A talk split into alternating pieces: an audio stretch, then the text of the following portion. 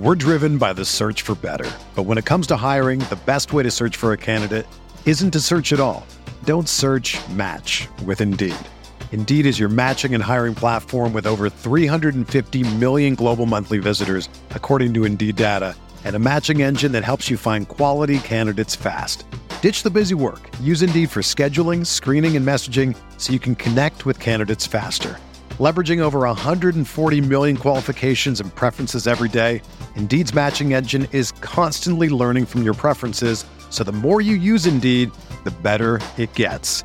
Join more than 3.5 million businesses worldwide that use Indeed to hire great talent fast. And listeners of this show will get a $75 sponsored job credit to get your jobs more visibility at Indeed.com slash BlueWire. Just go to Indeed.com slash BlueWire right now and support our show by saying that you heard about Indeed on this podcast. That's Indeed.com slash BlueWire. Terms and conditions apply. Need to hire? You need Indeed. This podcast episode is brought to you by Coors Light. These days, everything is go, go, go. It's nonstop hustle all the time. Work, friends, family expect you to be on 24 7. Well, sometimes you just need to reach for a Coors Light because it's made to chill. Coors Light is cold lagered, cold filtered, and cold packaged. It's as crisp and refreshing as the Colorado Rockies. It is literally made to chill. Coors Light is the one I choose when I need to unwind. So when you want to hit reset, reach for the beer that's made to chill. Get Coors Light in the new look delivered straight to your door with Drizzly or Instacart. Celebrate responsibly. Coors Brewing Company, Golden, Colorado. Picks for Pace, presented by the Bear Report. your number one source for Chicago Bears draft news, analysis, scouting reports, and more. hosted by Alex Blevin and Andrew Freeman on Overtime Media.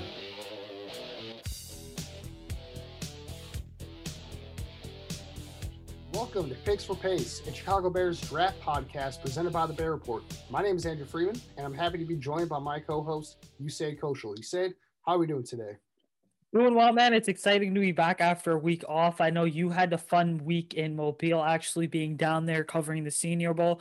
Obviously, for me, because I wasn't down there, I was just scrolling through Twitter like every minute of the day, kind of, you know, looking at your updates, looking at updates from other people that were there, other people in the Bears community. But it's always a fun week in Mobile, regardless of whether you're there or not. Senior Bowl is one of my favorite times of the year. But man, tell our listeners, how was your experience down there? Yeah, it, was surreal, man. It was, uh, you know, it was a little bit different. I think talking to some guys that had been down there before, obviously with the COVID protocols, they did things a little bit differently this year. They didn't allow uh, much interaction with the players as much this season, but uh, yeah, it was it was pretty pretty crazy experience being down there and actually seeing uh, some of the prominent NFL media, NFL draft media down there uh, at the Senior Bowl. And what was really impressive to me was seeing a live coaching, an NFL coaching staff putting together practices live and seeing the type of energy that's out there in the field. Uh, it's really impressive stuff. And then when you combine that with all the players that are out, are out in the field, they're doing their thing out there. Uh, yeah, it was just a surreal experience. It was really fun to cover uh, this thing. And, you know, hopefully when we get back to hopefully some, some form of normalcy for next year, um, you know, we can be down there, back again there, uh, covering that for the Bear Report once again and get even better coverage there because uh, it's a great event. Like you said, it kind of kicks off draft season, I think, for a lot of people. I think for me and you uh, specifically, uh, it's really a big deal, I think, for the NFL draft pre-draft process. And you know, it's one of those things where you talk to people down there in Mobile. Uh, this is really their big event down there in Mobile, Alabama, and it was just kind of cool. Obviously, it's not a they're not doing many big events there outside of the practices, but it's, it's really interesting to get that perspective from the people down there that this is kind of their big event. And it was just a really, really awesome to be a part of the entire thing. Really awesome to cover it, and really awesome to meet a bunch of people there as well. I think that's one of the biggest thing there to get different perspectives, perspectives I should say, from a bunch of different writers and media members down there covering this thing. Um, just a lot of fun overall. And I think that's a good way to transition to what we're going to be talking about for this episode here today. We're we're recording this episode on Wednesday, February 3rd, following the Senior Bowl. So uh, our episode today is just going to be focusing all on recapping the Senior Bowl getting my thoughts here and you Usaid's thoughts here on what we saw down there for me specifically, um, covering uh, the event down there live at the Senior Bowl. But we also have a special guest in here today as well. Uh, he was down there at the Senior Bowl as well. I was able to connect with him um, down there in Mobile, and that's Nicholas Moriano uh, from the Chicago Audible. Um, he's going to be on the podcast here talking about some of his thoughts on what he saw down there at the Senior Bowl as well. Uh, for those uh, maybe didn't check it out, definitely check out our collaboration video that you can check out on the Bear Report YouTube channel and the Chicago Audible YouTube channel as well. We did a little recap on one of the practices. I think it was day two uh, of the practices down there at Mobile. But uh, we're going to have him on the podcast today. But before we get into recapping the Senior Bowl here and getting into that, kind of going over winners and losers of the week and some of the guys that really stood out to us, uh, we're going to get our first break in here for a word from our sponsor. The Old West is an iconic period of American history. I'm Chris Wimmer. Join me on the Legends of the Old West podcast to hear the true stories of lawmen like Wyatt Earp, Bass Reeves and the Texas Rangers, outlaws like Jesse James and Butch and Sundance, and Native American battles of the Lakota, Comanche, and Apache. We use cinematic storytelling and sound design to bring these stories and many more to life. Subscribe for free on Apple Podcasts, Spotify, or wherever you're listening now.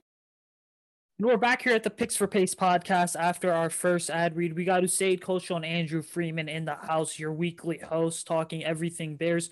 Andrew, I know you were down there in Mobile. It was your first experience, but I think we got to talk offensive line, right? And we'd be foolish to not talk about all the great prospects that were down in Mobile last week, right? For the offensive line, especially knowing that Chicago does – have some significant holes on the offensive line, right? You look at a guy like Quinn Meinerz from University of Wisconsin Whitewater, which I know your own tweet was, "Hey, this is a Quinn Meinerz Stan account now." I mean, Dylan Radunz from North Dakota State as well, D'Ante Smith from East Carolina. Just tell us what did you see from a lot of the small school offensive linemen down there that you look at and you're like, okay, this guy didn't go to the biggest school, but he could definitely be a solid starter on any NFL team. And this is someone to keep an eye on on day two or day three as a hidden gem. Yeah, well, you already mentioned a couple of the guys. I think the big guys that we have to be keeping our eye on as Bears fans, and that's Quinn Meinerz, especially out of Wisconsin Whitewater. This is a guy that uh, playing at a D3 school. You have to take everything into account here when you're evaluating his play at the Senior Bowl. Uh, a lot of people, you know, you're gonna love this guy, uh, myself included, because uh, he had all the pictures where he tucked in his shirt basically halfway up and his potbelly gut, I guess you could call it, was exposed throughout the entire week. I mean, pretty awesome sight to see from an offensive lineman from the aesthetic uh, point of view. But when you look at, actually look at his performance on the field, keep in mind here, Quinn Meinerz, a guy that played guard in college, but didn't play this past year due to COVID. They did not have any Division three football. So you're, you're talking about the fact that he's rusty from taking a year off essentially. And then he goes into the Senior Bowl here against higher level of competition. Some of these guys are going to be drafted first, second, third round. Some of these guys he's going up against.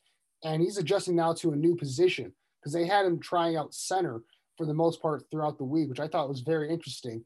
And I mean, he held up very well. The first day had a little bit of rough, a few rough reps in pass protection, uh, especially during the one on one drills. But once he got his feet under him, he was dominant throughout the week. And you could just really tell his strength at the point of attack, his ability to anchor against bigger guys. Really impressive stuff there that we saw throughout the week. And there are multiple plays that you can look at to where during the run in, in team drills where he's run blocking, he's literally pancaking guys like five, ten yards down the field, uh, just relentless in his approach as an offensive lineman, bringing that level of nastiness that you want to see from these guys at the offensive line position just fantastic. And he's he's got to be one of my favorite players to, at the Senior Bowl coming out of this week. To see him live, it was very impressive to watch. But you also mentioned mentioned Dylan Radunz of North Dakota State. He was a guy that I think was on a lot of people's radars because of the fact that uh, as a, from coming from the FCS, another small school background, playing with Trey Lance there at North Dakota State. Uh, you know, you look at him, his measurables maybe were not the most impressive for a tackle. I think he had shorter arms than what you typically want to see, but it didn't matter when he got in the field because he was, uh, for as dominant as Meinerz was in the interior, Radunz was just as dominant uh, on the outside at left tackle. Um, his ability, the, the two things that stood out to me for Radunz, first was his ability to anchor against power rushers and be, be, be able to hold up against power at the point of attack there. I mean, you rarely saw him get pushed back into the lap of the quarterback, uh, so to speak, when it comes to these one on one drills. And then his ability to uh, adjust to counter moves. Uh, so what would happen was a lot of these pass rushers, they try to beat him around the edge at first and maybe try to get him with a little bit of power. He would, you know, get those guys right away and just lock them up. And once he got his hands on them, there was nothing he could do. He was able to keep his feet moving. He had very strong grip strength. Uh, just very impressive stuff. And then another guy you mentioned there, Dante Smith out of East Carolina, a guy that I had no idea who he was. I, I kind of had an idea of who Radunz and, and Meinerz were going into this, but I hadn't heard of Dante Smith. So it was, it was interesting watching him on one on one drills and you're watching these things play out. And you're just saying, who the heck is this guy with the East Carolina ha- helmet? Because he looks really good. and uh, you end up looking up on your, they give you a roster sheet to look at there down the Senior Bowl. So I'm trying to like go through the list there and try and find this guy. It's like, oh, Dante Smith, who's that? So you end up going, I end up looking back into his profile a little bit because he's a guy that I had never heard of, obviously. Um, you look at his measurables six foot five, 35 inch arms, and 10 inch hands. So that's like very good measurables for a tackle, first of all, especially when you look at the length things. Length, uh, that, that arm length is huge when you're talking about matching up against edge rushers in the NFL. And it really showed. And another thing with Smith is you have to point out he looked a little bit undersized at the Senior Bowl, but it didn't really matter in terms of holding up against like powerful players there for the most part. He didn't really get beat with power very much. And you look at his background. Apparently, in college, he was at he was listed at 274 pounds his final year at East Carolina. At the Senior Bowl, he was up to 294 pounds. So he put on 20 pounds of weight in the offseason. And you could tell he was able to hold up uh, much better against power. He actually had a couple of big blocks in the run game as well. So very impressed with what I saw out of those three in particular there. Uh, but there were a lot of other small school guys that stood out to me as well in terms of offensive linemen. Uh, you look at David Moore out of Grambling State. He was, he was an interior guy. Robert Jones, who the Bears actually met with. Apparently, the Bears were very high on this kid.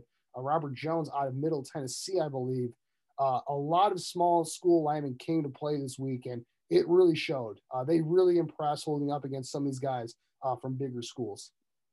Yeah, and speaking of guys that the Bears met, I mean, listen, we know that they met with Tylan Wallace of Oklahoma State, the wide receiver, who our guest Nicholas Moriano is going to discuss in a couple moments here. They also met with UNC running back Michael Carter, right? Another really intriguing prospect to keep an eye on. But just tell us as we are sticking on the subject of offensive line here. I mean, what did you see from Notre Dame offensive lineman Robert Hainsey, right? Is he a guy that you look at and you're like, okay, that is definitely someone that Chicago needs to take a look at? Because I think when we look at the Bears over the last couple of years, like they have had some success finding Notre Dame guys. I mean, you look at Mustipher and Alex Bars, two really solid players that I'm not going to say Chicago can build around for sure, but they're much better than guys like Rashaad Coward, and they have a lot of upside. But talk, talk to us a little bit about Robert Hainsey. Yeah, Hainsey's interesting because you look at him, um, you know, at Notre Dame, he played right tackle primarily, I think, uh, for when you look at his background there. So he's coming from this perspective where he's a right tackle in Notre Dame, played that all throughout college. And in the Senior Bowl, they had him playing in the interior actually, and they actually tried him out at center as well. And the thing with Hainsey, you have to, you have to point out that his lateral agility, and his ability to move out in space, isn't the greatest. He's a big dude. Um, he's got pretty solid length as well for an offensive lineman, but for whatever reason, he just doesn't look very comfortable on the edge. But in the interior, where he's working more so in a phone booth a little bit, uh, that length and that natural power that he has really helps him out because he's able to get his hands on you. And once he gets his hands on you, he's so strong at the point of attack. He's got very strong hands that he pretty much wins the rep right there at that spot. He's very good with his technique as well. You can tell that he's very well coached, very technically sound in that aspect. He had a very good week as well, I thought. And it'll be interesting because I think he was playing center for the first time as well, similar to Meinerz he could see a very, very big rise, I think, going forward because I, while I, I, don't think he would have been a great fit at tackling the NFL, and, and if teams were just evaluating him as a tackle, he's looking like a late day three type of prospect you know, they, they take in the sixth, seventh round and maybe he develops into something. But if he's showing something as an interior guy, maybe you see him go up in the fourth, fifth round area, you know, even though he doesn't have great, you know, athleticism, natural athleticism necessarily, but uh, he's definitely, he can definitely play, I think. And I think whether it's at center or guard, he brings a lot of versatility to the table now, especially when you factor in that he played uh, tackle in college.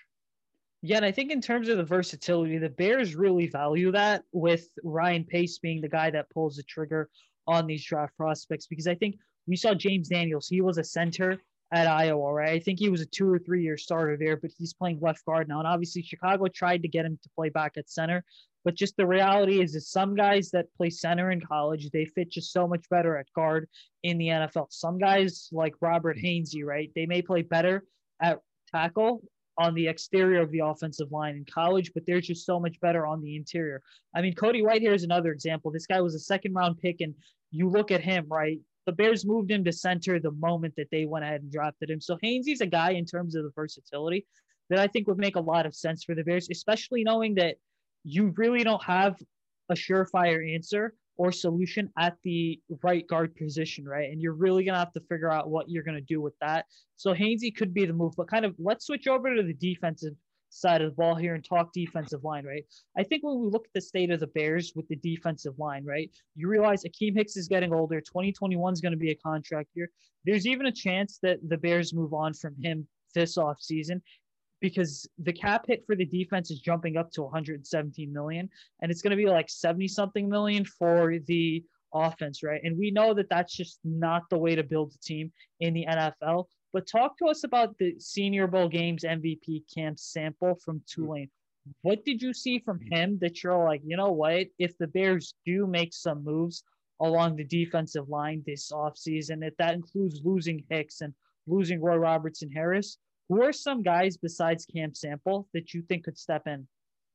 Yeah, yeah. The first word that comes to mind when I look at Cam Sample um, out of Tulane is explosive. This guy, I mean, he was almost unblockable during one-on-one drills. I mean, his his explosiveness and his ability to uh, fire off the snap was really impressive. His ability to dip around uh, offensive linemen, whether it's around the edge or in the interior, uh, he just brought it every single snap this week. He was a guy that for me, you know, he, he stood out every single day too. He was very consistent. He, it wasn't a case where, you know, he had one bad day or maybe, you know, had a good day after that, maybe a bad day to follow that. No, he every single day he went out there and he was winning his one-on-one matchups and he showed up to play every single day. And I, I I'll, admittedly, I was a little bit slow to come around to him because the first day I kind of assumed that offensive linemen, you know, they would struggle a little bit adjusting to the new environment here, you know, in pass protection anyway.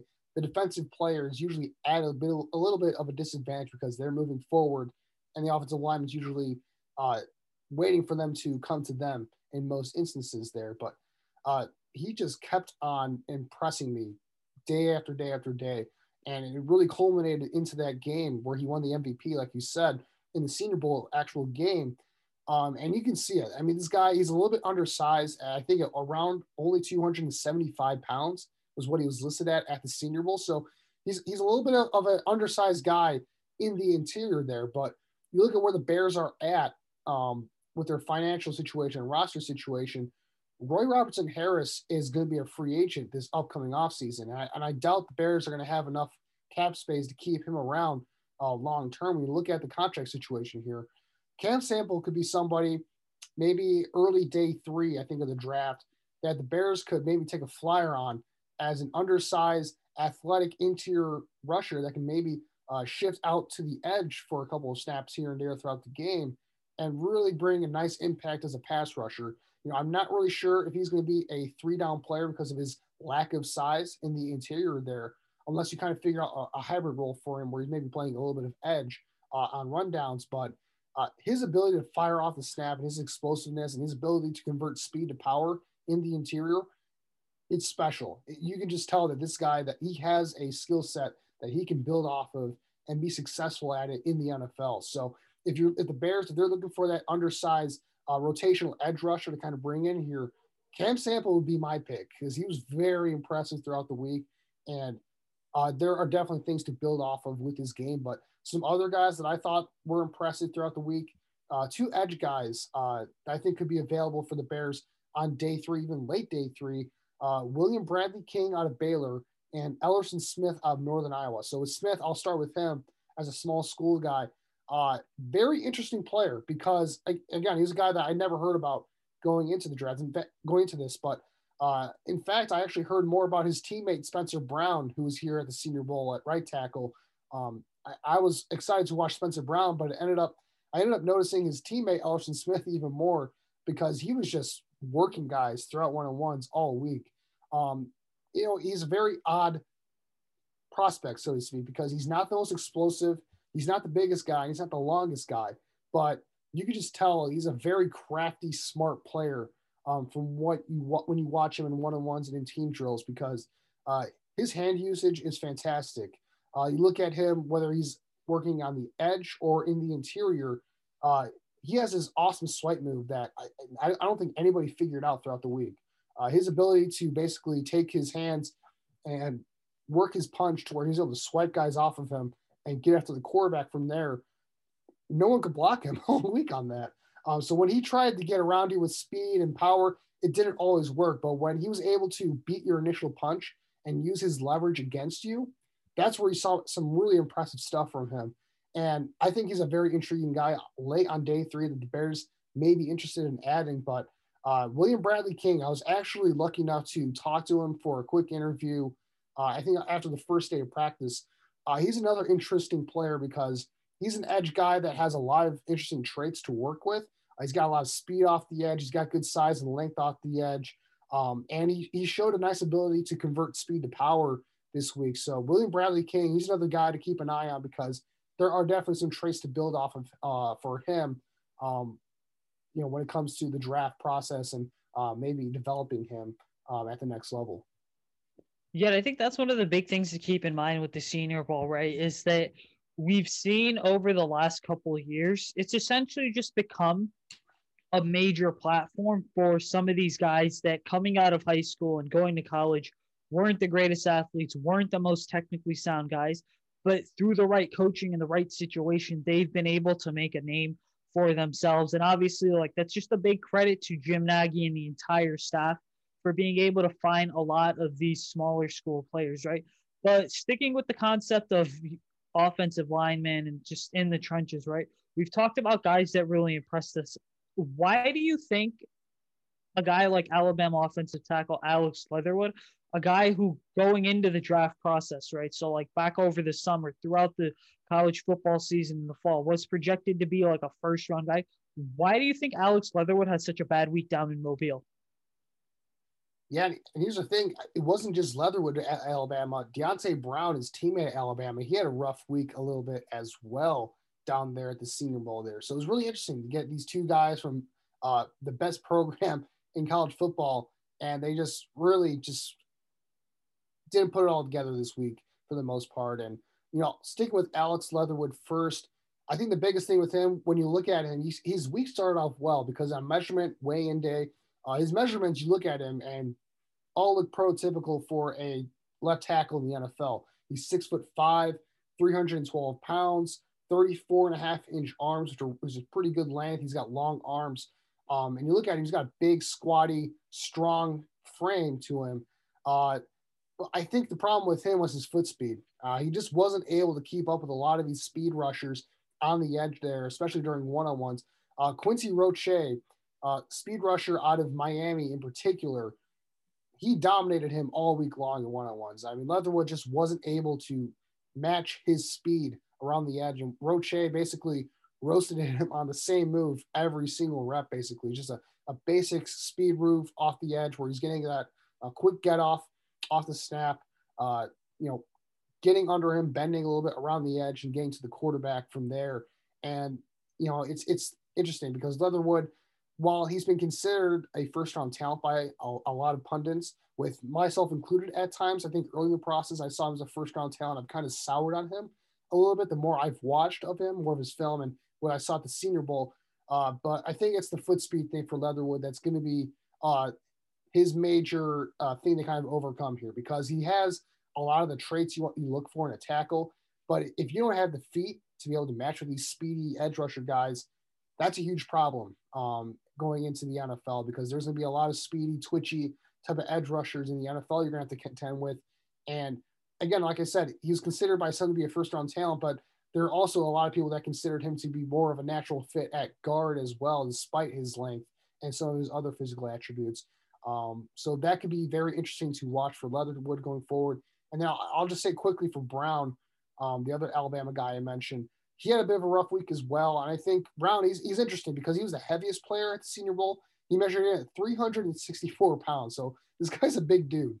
Um, and you could definitely tell when you're looking at him on the field. I mean, he's just massive uh, compared to all these other guys down there at the field. But uh, again, foot speed is a huge, huge problem. And, uh, you know, sometimes that can work well in a phone booth in a team setting where you have some help from the center or the tackle at that guard position. They can help you out with a little bit of a chip here or double team here eventually. But uh, in these one on one drills where he's exposed, he's on an island, uh, his lack of foot speed was just a huge issue. And a lot of defensive tackles uh, were able to take advantage of that throughout the week. Yeah, and that's the one big thing with Alex Leatherwood. I mean, you mentioned is he really a first round pick? I don't think he's a first round pick anymore because I think when you factor out the Senior Bowl for a second year, right? This pre-draft this pre-draft process this year. I mean, we've seen a lot of guys kind of rise into that first round conversation, right? I mean, you're looking at Penei Sewell from Oregon being the consensus number one OT on the board. But then you have guys like Christian Darrisaw. You have debates around Northwestern's very own Rashawn Slater, right? Liam Eichenberg is another guy that you look at and you're like, okay, maybe you do see four or five offensive linemen go in the first round. And essentially, I think that as a the big thing with the senior bowl is this, right? Is that as much as you can help your stock, you can also hurt your stock, right? And I think that Alex Leatherwood was just one of those guys that I had high expectations for going into Mobile. But looking at some of the practice film, the clips that were available to us on social media, reading some of the stuff from the major writers that were down there, it's very clear like Leatherwood has slipped. And now you really have to question, like, okay, is he really a natural, like, offensive tackle at the next level? Or to hide some of his deficiencies, is it just going to be much easier for a team to move him to guard? And I think that guys have done that all the time. Teams do that all the time, right? Because it's like, look at Jonah Williams, came was a left tackle at Alabama a couple years ago, goes in the first round, and then what happens is he, I think Jonah Williams is a top 15 pick, right? Well, like I think he's with the Cincinnati Bengals right now, and they've actually moved him over to left guard because of the, a lot of the same concerns that Williams had guys your teams will have with Alex Leatherwood. Yeah, we actually actually saw that kind of a little bit with the Bears too, with Germain Ifedi um, coming in from the Seattle Seahawks. Kind of saw the same thing here. Kind of struggled with a little bit of the of the speed at the tackle position, but you put him at in at right guard there, and you know his deficiencies, uh, to put it kindly, um, working in space are kind of minimized to a degree because he's working in a phone booth, and it's just a lot easier to keep up with some of these guys um, when you have a, a little bit more help um, in the interior there.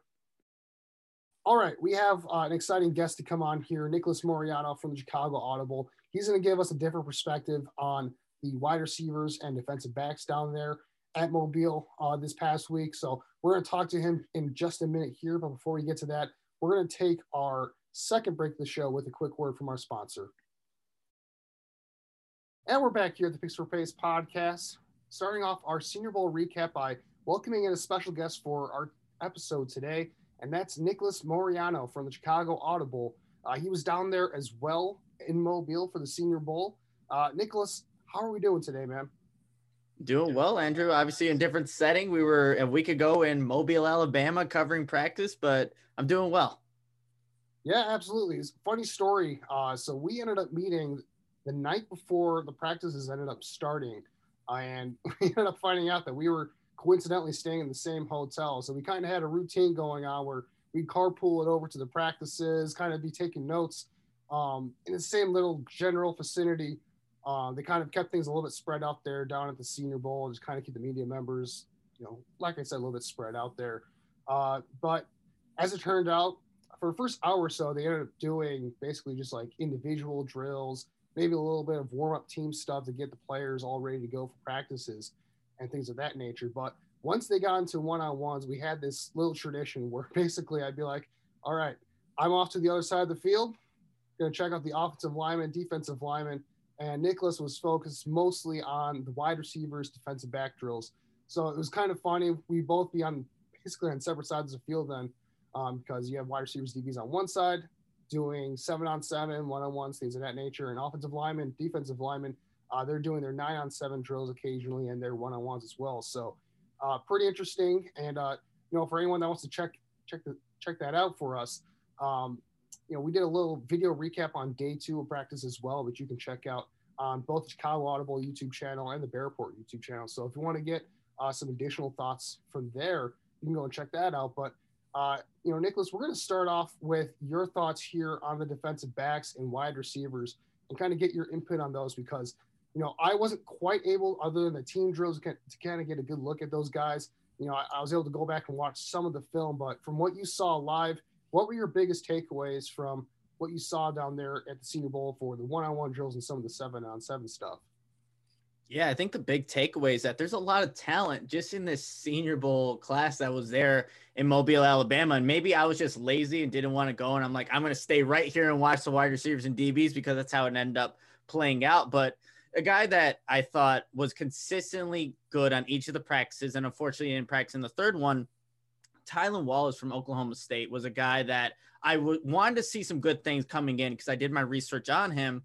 And then when you see him going these one on ones with these DBs, it, it's it looked easy for for a guy that had torn his ACL in 2019, looked really smooth in his routes, can create separation at the top of his route. And when you watch the film or watch some of the practice reps, you're like, where's the DB at? Oh, he's he's trailing because Tylan Wallace has kind of created that separation. So he was a guy that was consistently making plays. D'Wayne Eskridge from Western Michigan twitchy is like the word that I think of when when I watched him.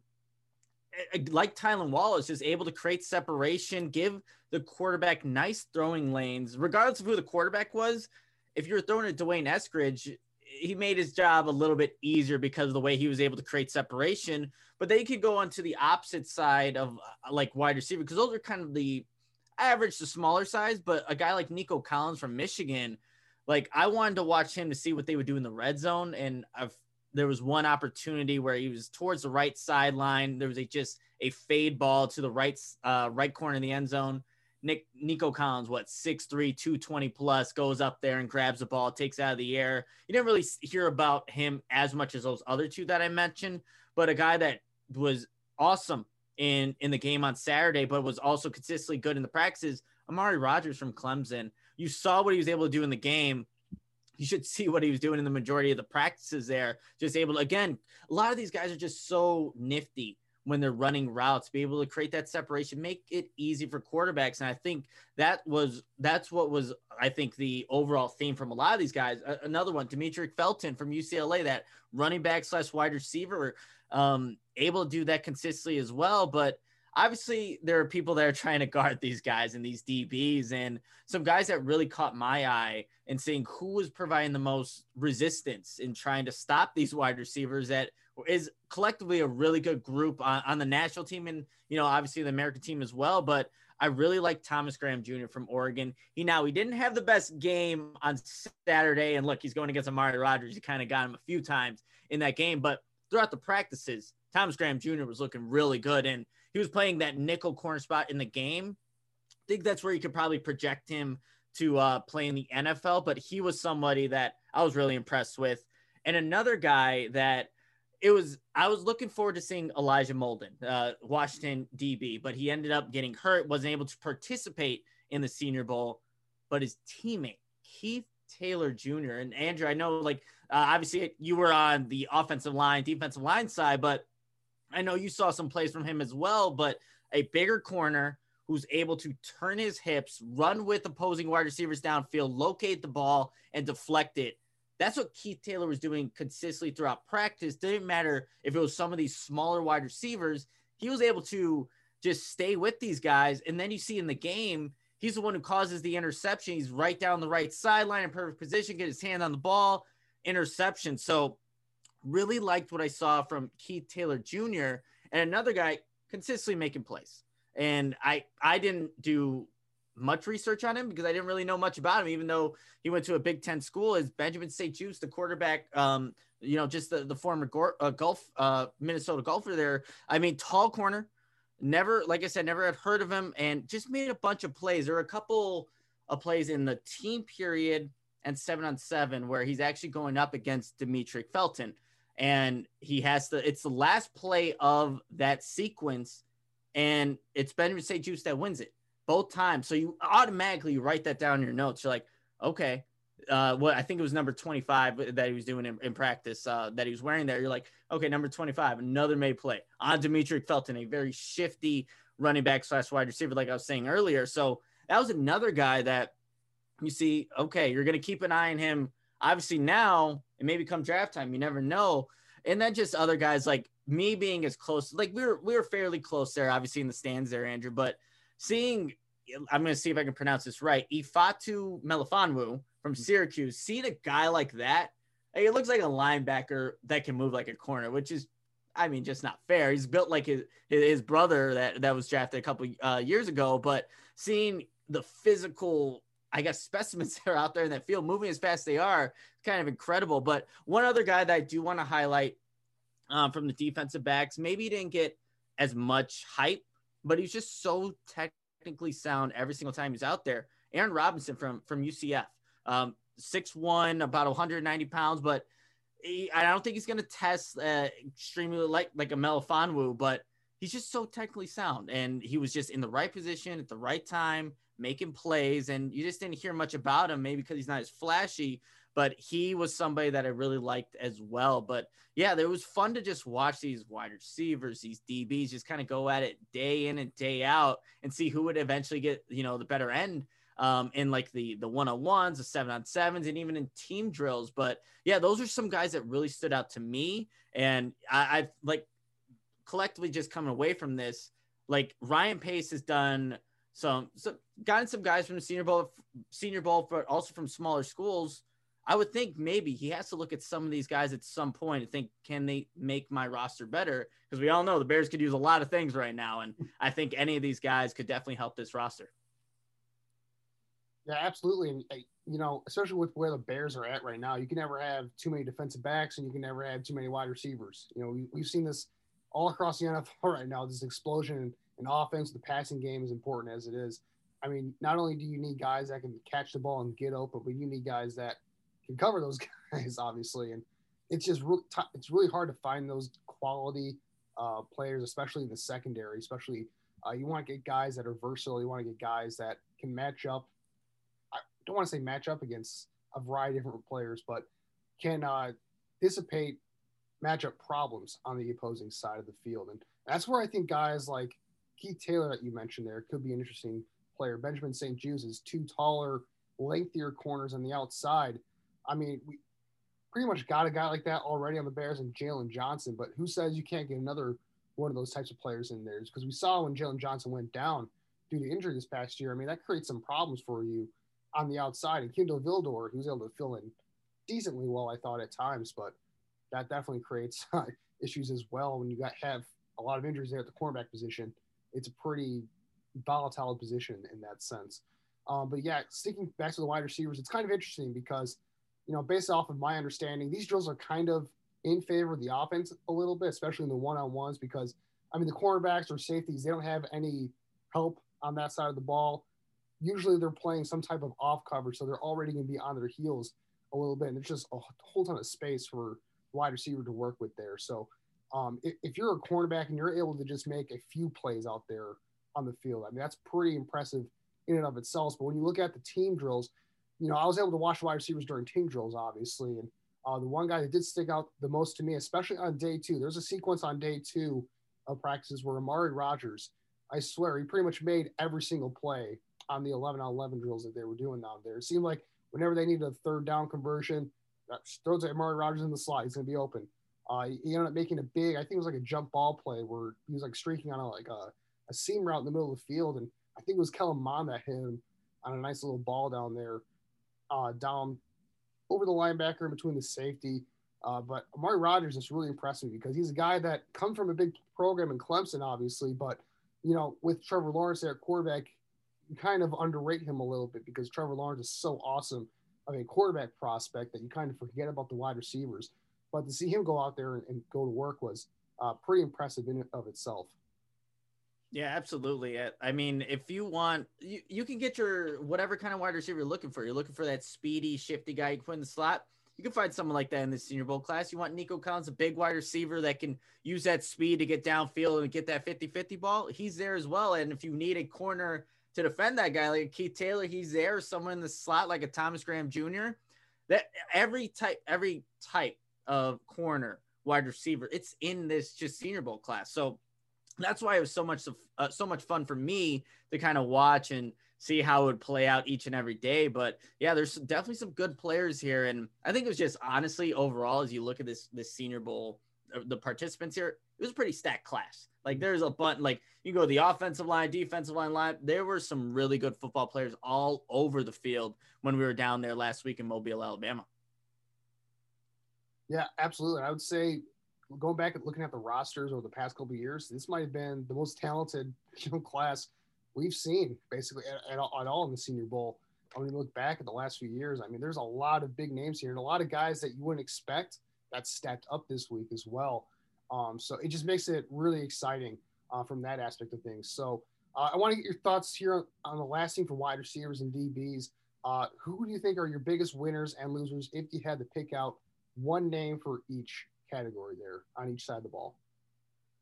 Yeah, so uh winners and look, I mean, I think like I had Tylan Wallace, I've written all about him and I wanted to see him do some really good things out there. And even though he didn't play or practice in the in the third practice or play in the game, I think he definitely showed what he's capable of doing. Um, I think that any teams that had question marks about maybe that prior ACL injury and he had played a season after it, I think those are laid to rest at this point. And obviously, you're going to be a little bit concerned, but he's definitely a winner in my book. But actually, a guy that I was playing up or talking about that Thomas Graham Jr., like the game itself, seeing what Amari Rodgers was able to do to him, that might make him a loser in the, you know, obviously the everything was heightened in this senior bowl from the practices to the actual game because there is no NFL scouting combine in its traditional format. So seeing that you know, Amari Rodgers really got advantage of a Thomas Graham Jr. on a touchdown pass and also a two point conversion. Maybe teams will look at that like, yes, he did have good practices. And like you were saying, the one on ones are going to go favorable to the wide receivers. But in the game, we saw what can actually happen. So, yeah, winner, go with Tylan Wallace. A loser, Thomas Graham, even though the prior three practices was really good, the game, I, I know a lot of teams will look at that and maybe just maybe think twice about it. But I think he's still going to be a good player at, at, the next level. But that can maybe put some, you know, can damper some teams' uh, expectations for a guy like that.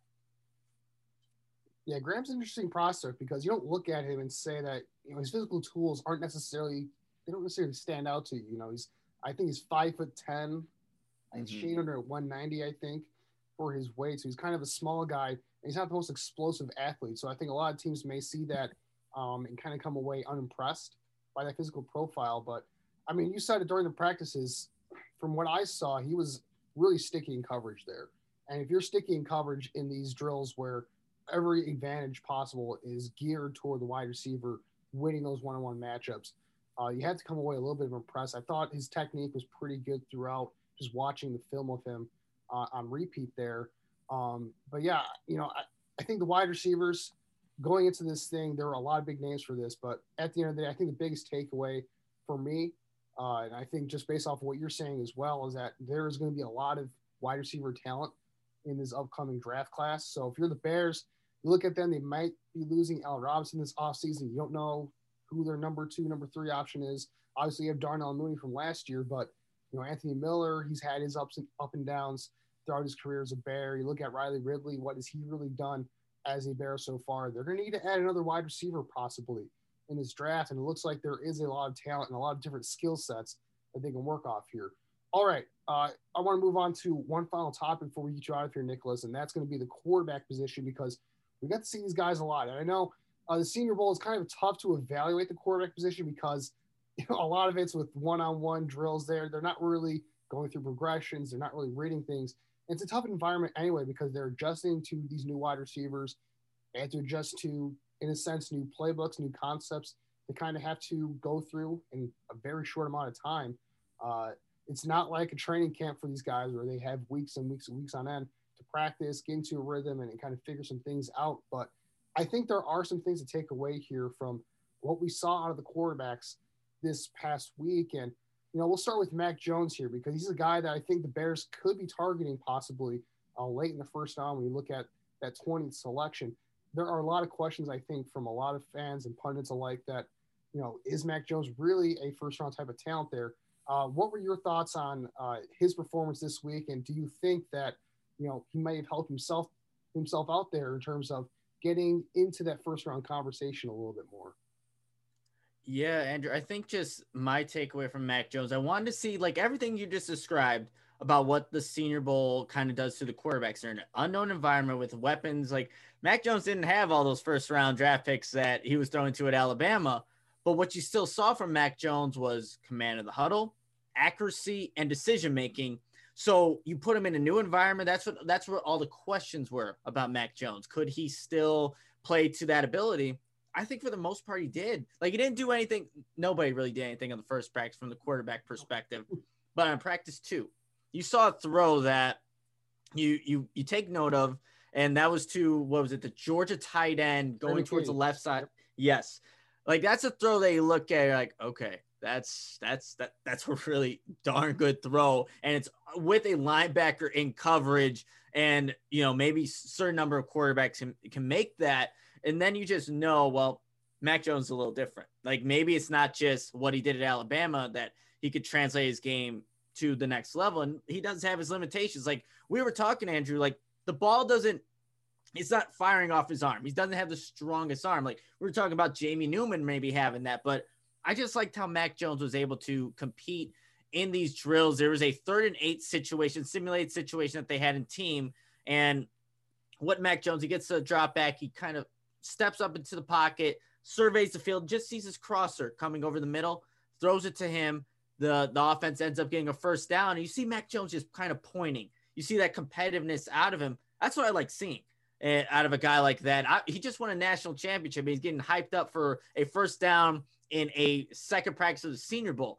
That's what you like to see. And apparently, he was just on Good Morning Football what yesterday, and he met with all 32 teams as probably they should have, and the Bears obviously being one of them. So I think he does help himself get into that first round. He's probably going to be what the fifth quarterback that gets taken uh, in this draft. And I think that what he did in Mobile, Alabama, even though he didn't play in the game with that ankle injury, he helped himself. He definitely did. We saw what he can do with weapons that are not as good as the ones that you're going to see in Alabama. And he was able to, like I said, just show that poise command in a you know an unfamiliar setting, and he excelled at it. So, Nick, I gotta ask you, right, as I jump in here, but do you think, like, because we've seen just the narrative around the Bears fan base on social media is, hey, listen, Mac Jones is the guy at 20, right? Now, do you think, based off his performance down in Mobile, that Chicago might have to maybe trade up for him? Because I think that after the way that he played, right, and then obviously meeting with all 32 teams, and then the narrative going into Mobile was he's only good because of some of the guys around him at Alabama. But do you think the Bears are going to have to trade it for Mac Jones? Or is this the type of thing where you think the narrative about him having a really good week is like kind of overblown? You know what it could be um, over, but I think just with how quarterbacks go in every draft, that you're going to see after the first four are gone, who's that next team that absolutely needs a quarterback that's before the Bears or even after it's going to move up to go get Mac Jones? Like honestly, if you sit at 20, I think that he would be gone by then, to be completely honest. But I don't think it's just because of what he did in Mobile, Alabama, and then obviously factor in his his great season. Um, that that's going to just raise his stock dramatically. People are just quarterback needy. Teams are quarterback needy. So I think you would probably have to move up, and that's that's like a situation that I still have to think about. Like, would I want the Bears moving up for Mac Jones? Would like there's a bunch of questions there, but I think that's what you would have to do. Unfortunately, get a quarterback, a young quarterback too. Like, do you even trust Ryan Pace and Matt Nagy right now with any young quarterback at this point? I don't even know. So there's a bunch of questions with that, and I just think once the draft happens, and we're get, we have to see where a bunch of these other court like Derek Carr and some of these other guys go. If they do go, how that then affects the draft. But I think if the Bears were to just sit and wait at 20, Mac Jones probably won't be there. I think yeah, that's perfect, right? Because like we see certain people, like I know Ben Allbright, who's at the Senior Bowl every year. He certainly has a really good read of just like not just the Denver Broncos, but what's going on around the league. And like even he's tweeted out multiple times, right? He's just like, hey, Mac Jones is going to go higher than a hell of a lot of people expect. And I think that when we look at that, right, we have to understand that for the Bears, like you're, because I tweeted this yesterday too, right? I was just like, for the Bears, I mean, your opening day starter in 2021 could be someone as good as Deshaun Watson, could be someone like Derek Carr, or it could absolutely be Nick Foles or a rookie quarterback, depending on who they decide to bring in or whatever they do at that quarterback position, right? But like right now, looking at it, I mean, if they're not going to sacrifice the farm, like Jones is probably the best option. Is he the hottest name? Absolutely not but could he be the right fit in Chicago with what Nagy's trying to do? Then probably. Yeah, it's all going to depend on uh, again what the Bears are going to have to maybe give up if they had to move up to go get him, and then what are they putting around Mac Jones? And if you're losing Allen Robinson, Mac Jones, that's not the ideal situation to be in. And if you don't have Anthony Miller because he, he's too busy punching people, you you won't you're down another wide receiver. So I think it, it you need to put him with the right, right talent. I think you got to do that for every quarterback, really. I mean, obviously there are some outliers there. Two are playing in the Super Bowl, maybe where they can do great things regardless of who's there. But I think that if it is Mac Jones, you hope that maybe you can upgrade one of the tackle spots and get him another weapon, so then you could see what he could possibly do in, in year one. But it's going to be, man, it's going to be such a crazy offseason. And Andrew, I know we were we were um back and forth direct messaging on Twitter about this. Like this offseason, we don't know what's going to happen with the quarterbacks, and the Bears could be really anywhere when it comes to that. Yeah, absolutely. It's it's going to be impossible to predict what's going to happen in the next coming months here because we already saw Matthew Stafford get traded to the Rams, and that kind of came out of nowhere. You'd think the Rams would be the last team that Matthew Stafford would be traded to just because of their you know cap situation and the draft pick situation, given you know all the first round picks they've given up over the years, but doggone they went out and did it anyway because they're the Rams and they're aggressive. So, uh, you know, it'll be interesting. You mentioned Derek Carr; he's a name that's going to be a hot commodity, I think, and he's been kind of thrown out there a little bit. Deshaun Watson, obviously, is the big prize, I think, for most NFL teams, but. Yeah, it's going to be really interesting to see how these quarterbacks kind of fall throughout free agency because that's going to impact what the Bears could do, and it may influence their thinking maybe to not take a guy in the first round, maybe try to look for a day two or day three option here. And, you know, we were able to see a couple guys that are going to be going in that range as well, with two guys especially. They were both on um, Mac Jones's team as well during these practices. And that was Kellen Mond out of Texas A&M and Jamie Newman. And it was interesting because these are kind of two similar prospects in the sense that both of these guys are very physically talented, but for whatever reason, I think with Mond, he's had a lot of starting experience, but just hasn't really put it all together in terms of consistency. But Jamie Newman, he sat the whole last season out. Uh, he opted out for you know family reasons, COVID reasons, whatever it may be. Um, and sticking with Jamie Newman specifically here, I mean, you could tell that he was a bit rusty here this week, uh, kind of getting back in the swing of things here, not used to that team environment with pass rushers getting you know pressure on you, all those messy pockets to deal with, dealing with the speed of NFL defensive backs and going through progressions. It was a bit of a struggle for Newman this week, but uh, what were your general thoughts on him? Because he had a pretty good first day when things were kind of a little bit simpler. You can kind of see that, you know, his talent, his arm talent does pop out to you when you're just watching him on the field. His ball, there's a lot of zip on his ball when it's coming out of his hand, and that's very obvious. But what were your thoughts on Newman specifically, and even if you want to touch on Mond a little bit too here, because he had a pretty big game in the actual uh, Senior Bowl game as well. Yeah, for for Jamie Newman, like you were saying, that first day, eh, you know, it was, I, I would say, an all right practice. Uh, probably stood out among the the other guys.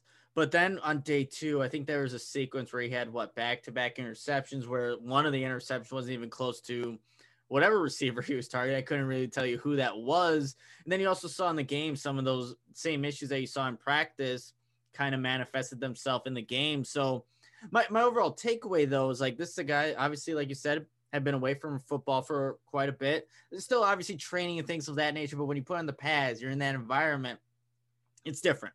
And I think it's still eh, whoever decides to draft him, it's going to be a project, right? You have to again have the right situation for him, the right environment to kind of get the most out of a guy like that. Because, like you said, physically talented. When he's throwing the ball, you see it. You see the the just cut through the air the ball and get to the receivers, has that zip, like you were saying, Andrew. So I think by the end of the week and by the practice, I was a little down on Jamie Newman.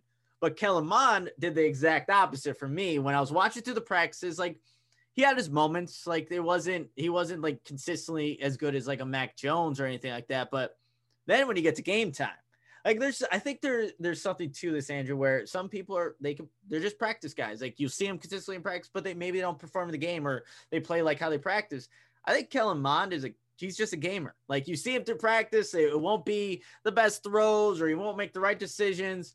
But then you see him in the game and just having the stats right here 13 and 25, 173 yards, two touchdowns. Like he was throwing some accurate passes down the middle of the field in tight windows in the red zone. Uh, Mari Rodgers was the, was the recipient of one of those. Um, he looked, I wouldn't say it's like a nine day difference because I just hadn't seen the consistency like that throughout the practices, but the game, I'm like, who's this Kellen Mond guy? I like I like what I'm seeing there, but yeah, it would definitely go Mac Jones, Mond, and then Newman, and that was just on on the American team. The national team didn't quite have the the quarterbacks that you you wanted to look for for a potential. Like Ian Book, I think was he was there, like he was he was at the Senior Bowl. I can tell you that, but there wasn't too much made from it. But yeah, definitely the the American team had the quarterbacks that you're looking into because there's potential, and you got to see where they can potentially go if you have the right environment with them. Yeah, and I would say that for Mond, those statistics for the game don't even tell the whole story because he made a couple of NFL caliber throws there that were dropped throughout the course of that game. So, uh, for whatever reason, things just clicked for him near the end of the week here, and he was really dealing in that game to say the least. He was really uh, impressive to me because, like you said, you watch him throughout the week, and you're just like, all right. I mean, he's fine. He's making a couple of good throws here and there, and then, I mean, for he just popped. He just popped, and it was really impressive to watch. Um, I will say, uh, Nicholas, he had to leave early on day three practices. So he left. The American team was the second practice of the day. So he had to head out a little bit early. And I was able to watch a little bit more of the quarterbacks on that day. And I'll say that Newman, you talked about his throws on day two.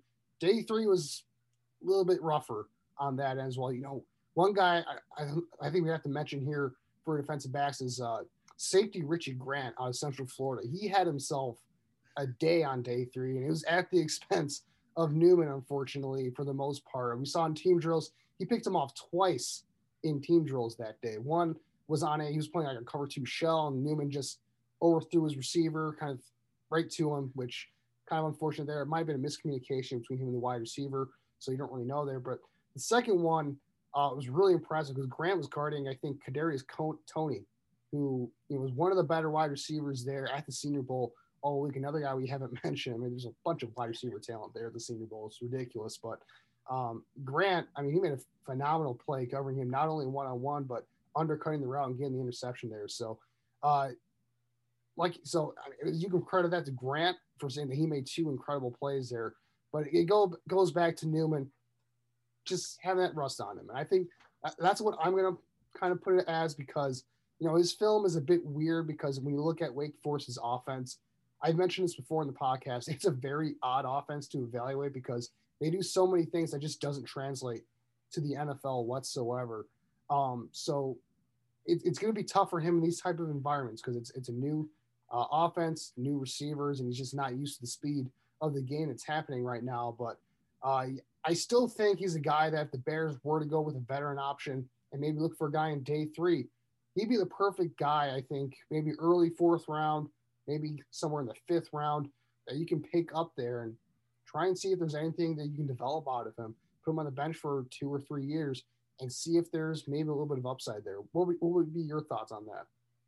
Yeah, I would definitely be fine with that. Um, we haven't seen Ryan Pace or you know the Bears organization really draft quarterbacks other than Mitchell Trubisky in 2017. So if you're going to, so the thing is with what where the scenario that there are right now, maybe they don't want to take a project quarterback because they know after this season they might be out. So that could be a very realistic option for them. But I'd be perfectly fine with that. Like you said, um, if it's in that fourth, fifth round and Jamie Newman hasn't been drafted yet, why not take a chance? I, the Bears don't have anybody that they're grooming right now to try to develop at this point, and we wish that was the case you know, years before that they would have at least drafted somebody, but they haven't done so. So yeah, if that was the scenario, he's still on the board. Yeah, I would I would be perfectly fine with that. But given the circumstance that the Bears are in with this win must win mode, if not, everyone's gone. It, they might just not even think of that as an option because it's just not going to help them right now. And we've seen, you know, obviously fourth and fifth round draft picks like a Darnell Mooney and uh, at times like a Trevis Gibson get into the game and, you know, try to impact some plays. Obviously, Darnell Mooney being a, a, big impact for, for the Bears. So that could be the Bears thinking and why they maybe wouldn't even consider drafting a, a project quarterback to develop because they know they have to win right now and so they have to utilize every pick that they have. Yeah, I think the Project quarterback is certainly interesting, you know, because we've seen like, all right, this is one of those, this is one of the more loaded quarterback class classes that we've seen over the last couple of years. And we've, you know, Ryan Pace's comment of, well, I believe in drafting quarterback every single year. Like it rings in my head every single off season because I'm like, okay, well, you've really only taken one and you've dumped all this money into the quarterback position. Like you went from Jay Cutler to Mike Glennon to Mitch Trubisky to Mark Sanchez. You know, Brian Hoyer and Matt Barkley were somewhere in there, but kind of getting away from the quarterbacks, right? Was there any player at the Senior Bowl on either team that you looked at, right? And you're like, okay, I had high hopes for this guy going into this week, but he just did not impress me enough. That's maybe a not a quarterback. Ooh, that's not a quarterback that didn't impress. Um, you know what? I I, I guess it's not. No, I, I like I wanted to see a lot of uh from players that just weren't there, but I guess that's not fair to them. Um, but you know what? I'm actually going to take this the opposite direction. Say someone that did impress that I was looking for, and that's going to help the Bears here. Um, a Dillon, and you would probably Andrew know this more than me, but I definitely watched, making sure I was keeping an eye on his reps. Dillon Radunz from North Dakota State.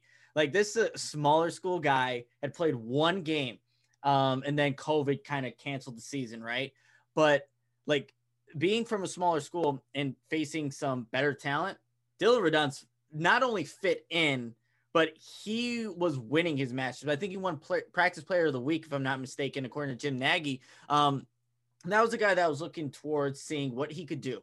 And he did he not only met my expectations but really blew them out, out of the water there because of how he's able to hold up whether it was in run uh you know just in run plays or pass protection in the game itself eh, on the run by who carter the running back uh from unc you see Dillon Radunz kind of get in the back there and he's pushing uh, Carter to help him get into the end zone. You love seeing stuff like that from your linemen that they're going to get down dirty and kind of do that dirty work, work in the trenches, right? So um, that was somebody that I was definitely looking forward to seeing, and he definitely exceeded my expectations just seeing what he was able to do in the Senior Bowl. Yeah, Radunz, and I'd say another small school that we both fell in love with, Nick, and that's got to be uh, Quinn Meinerz, Wisconsin Whitewater.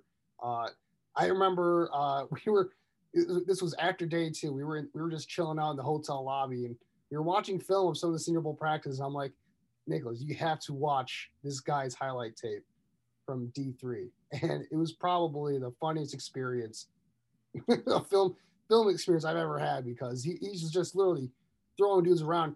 What's funny is Meinerz, he did the exact same thing this week as well. So you're looking at him, he's throwing around these guys that are D3, probably not going to be in the NFL anytime soon, but you get him in the Senior Bowl here. He's doing the same thing. The guys that are going to be picked high um, in the NFL. Pretty impressive stuff, at least for me. Absolutely. Like uh, when we were watching that on the second day of practice, so that would be Wednesday's practice, I believe.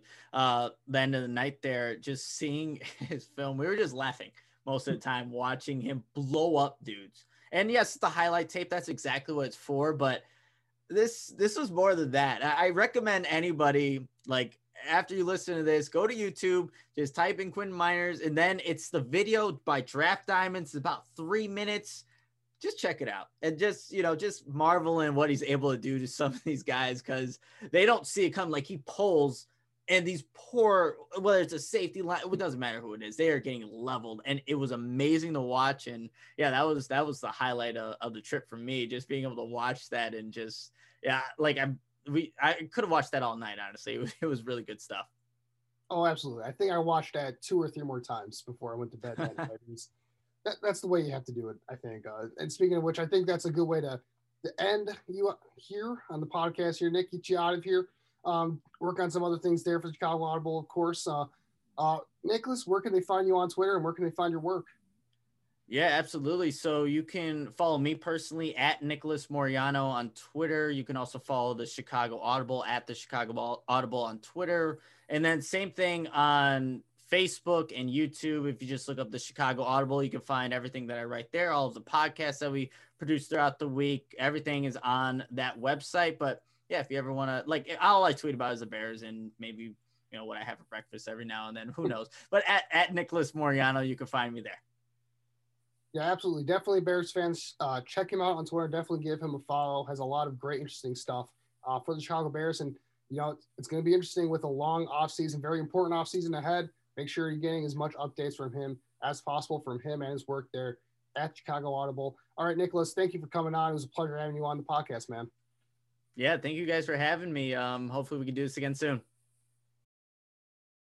And we're back here at Picks for Pace, uh, concluding this episode by going over the big game of the year, uh, Super Bowl between the Kansas City Chiefs and the Tampa Bay Buccaneers. And Usayd this is it, man. The 2020 2021 season, it's finally coming to a close. It's kind of a surreal feeling uh, considering where we were at before the year and not even knowing whether we'd even had the season finish for the NFL. Yeah, it's definitely going to be interesting. And, you know, I, I look at it, right? Because I was talking about this on another podcast yesterday. And I'm like, okay, you have a guy that is the greatest of all time versus a lot of people that think, okay, Patrick Mahomes is the GOAT in the making. So you have the GOAT versus the GOAT in the making, right? And this is obviously, I think I, know, I saw another stat, like both of these guys, I think are like 18 years apart, which is, I think, the largest starting, the largest gap between both starting quarterbacks ever in Super Bowl history. So it's definitely cool. And then you add in the uh, added element that the Tampa Bay Buccaneers are the first ever team to play a Super Bowl in their own home stadium, right? So it's definitely going to be an interesting matchup because I think you have two really evenly matched teams. But I will say this I would give the edge to, in terms of defense, right? I would give the edge to Tampa Bay in this one solely because of the presence of guys like linebacker Devin White. Yeah, and that's going to be the matchup, I think, when you look at you know, the Chiefs, they have so many weapons in the offensive side of the ball. You know, you have to worry about Tyreek Hill out on the outside, going over the top, beating you deep. But uh, Travis Kelce is the, the X factor, I think, for this offense outside of obviously Patrick Mahomes, obviously. But uh, Travis Kelce's his presence in the middle of the field there for Patrick Mahomes is so invaluable uh, for what they want to do on offense there. Uh, that's going to be key. If, if Lavonte David and Devin White can match up and kind of take him out of the game, which is easier said than done, obviously, uh, that could go a long way for uh, their advantage there necessarily on that side of the ball. But I, I like what you said, bring up these quarterbacks here. It's kind of it feels like a passing of the torch type of moment here, type of game here. And it's interesting because uh, you look at Tom Brady, all the all of his accomplishments throughout his career, and he gets another first for his career, uh, being the quarterback of the first team in NFL history to play in a Super Bowl where they're the uh, host team. So Tampa Bay Buccaneers are playing in their own home stadium for this one. So that's another surreal factor to kind of bring to this thing. And it's like, what hasn't Tom Brady done at this point of his career? I mean, he's just accomplished so much at this point. It's really unfathomable at times. You just can't really put it into perspective what he has done throughout his career here. So I think it's going to be a very exciting game. Usayd, uh, let's go with your predictions here. Who do you have winning this one, and what's the score uh, for this one? So it's very difficult for me to pick against Tom Brady in the Super Bowl. And I think so I'm gonna go Tampa Bay 31, the Chiefs 24, because I look at the Bucks defense, right? And I'm like, okay, this is a defense that's playing at a really high level. I mean, listen, they held their own against the Green Bay Packers, despite Tom Brady having three interceptions. And then also, if you're Tom Brady, right, you got to be tired of healing the Brady versus Belichick debate and about how, well, you know what, the reason that the Patriots have the six Super Bowl rings is more so because of coaching and Bill Belichick, right? So I think Tom Brady, he doesn't have anything left to prove to prove that he's the greatest, but I think he's going to be out to prove this weekend that, you know what, I am capable of winning and consistently winning without Bill Belichick as my head coach. So I'm going to go Tampa Bay 31, but uh, Kansas City 24. Yeah, I expect Tom Brady to have a, definitely have a chip on his shoulder in this game. He's kind of had that throughout the year. It seems like, and you know, it's it's pretty incredible that he's doing what he's doing um, at his age. I think he's 43 right now, if I if I believe. So the fact that he's putting together 40 touchdown seasons at the age of 43, getting his team to a Super Bowl, uh, is just absolutely impressive. And I could definitely see that scenario working out if Tampa Bay can get a couple of stops here throughout the game. But unfortunately for me, I'm gonna have to go the opposite direction here. I'm taking the Chiefs in this one. Um, I just don't think there's a team out there with a healthy Patrick Mahomes, with a healthy set of weapons here for the Chiefs. I, I don't see a single defense out there. I know Tampa Bay is awesome on defense. I'm not taking anything away from them, but the Chiefs have just so much power, power firepower on that side of the ball that uh, I, I, just I think it's going to be too overwhelming at, at this point. Uh, for my prediction, I'm taking the Chiefs 33 to 30 uh, to win over the Buccaneers. I think it's going to come down to a last second field goal. So it's I think it's going to be a very tight, well contested game, a very fun game, and this is going to be you know pretty awesome. I think uh, you know with a, a season like this, with all the adversity for a lot of these players that you know really for everyone involved in this type of thing. Um, I, I, think we're going to get a great game at the end of the year is going to be, I think, a great reward for a season that, you know, for a lot of Bears fans, especially, has been a little bit of a roller coaster. It's kind of uh, been up and down a little bit, but at the end of the day, if we can get a great Super Bowl here to kind of cap things off, uh, that'll be uh, it'll make things a little bit easier to bear going into an off season. It's going to be very interesting in and of itself. So I think with that, that's a good point to conclude this episode of Picks for Pace and uh, kind of move on here. Uh, you know, I want to thank our listeners once again for tuning in on all platforms. Uh, Usayd, where can they find you on Twitter? Yeah, guys, you can follow me on all my social media links, whether that's Twitter, Facebook, Instagram. I'm always promoting my content. Follow me though at Usayd Koshul. It's just U S A Y D K O S H U L. It's my first and last name. And DMs are always open if you just want to like talk football or challenge something that I may have said on the podcast. Yeah, absolutely. Uh, you can also follow the Picks for Pace podcast at Picks for Pace as well. Make sure to give uh, our Twitter uh, a follow there as well. You can follow me at AJ Freeman 25 um, and also find my work at the Bear Report as well. You can also find my work on YouTube. Uh, make sure, again, if you haven't checked it out, make sure to check out uh, Nicholas Mariano and our and mine uh, recap of the Senior Bowl, one of the practices we did. Uh, it's going to be on the Bear Report YouTube channel and the Chicago Audible YouTube channel. Definitely give that a look if you're looking for more Senior Bowl uh, content there. Uh, all right. once again, thank you to all of our listeners. It's been a wild 2020 season to cover throughout all the ups and downs of this year. But you know, we're looking forward to a great Super Bowl and of course a great offseason. So uh, looking forward to it there. Thank you all for uh, tuning in. Sugar Ray Leonard, Roberto Duran, Marvelous Marvin Hagler, and Thomas Hearns. Legends, whose four way rivalry defined one of the greatest eras in boxing history. Relive their decade of dominance in the new Showtime sports documentary, The Kings, a four part series premiering Sunday, June 6th only on Showtime.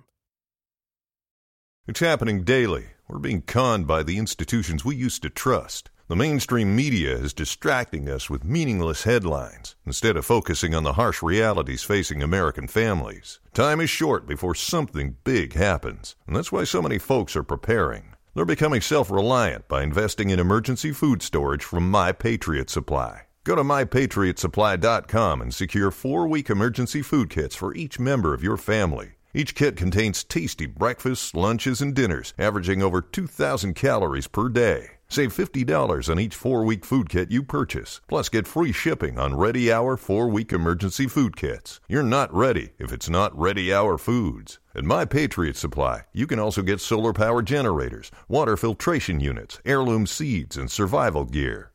Order by 3 p.m. and your unmarked boxes ship the same day. Shop MyPatriotSupply.com today. MyPatriotSupply.com.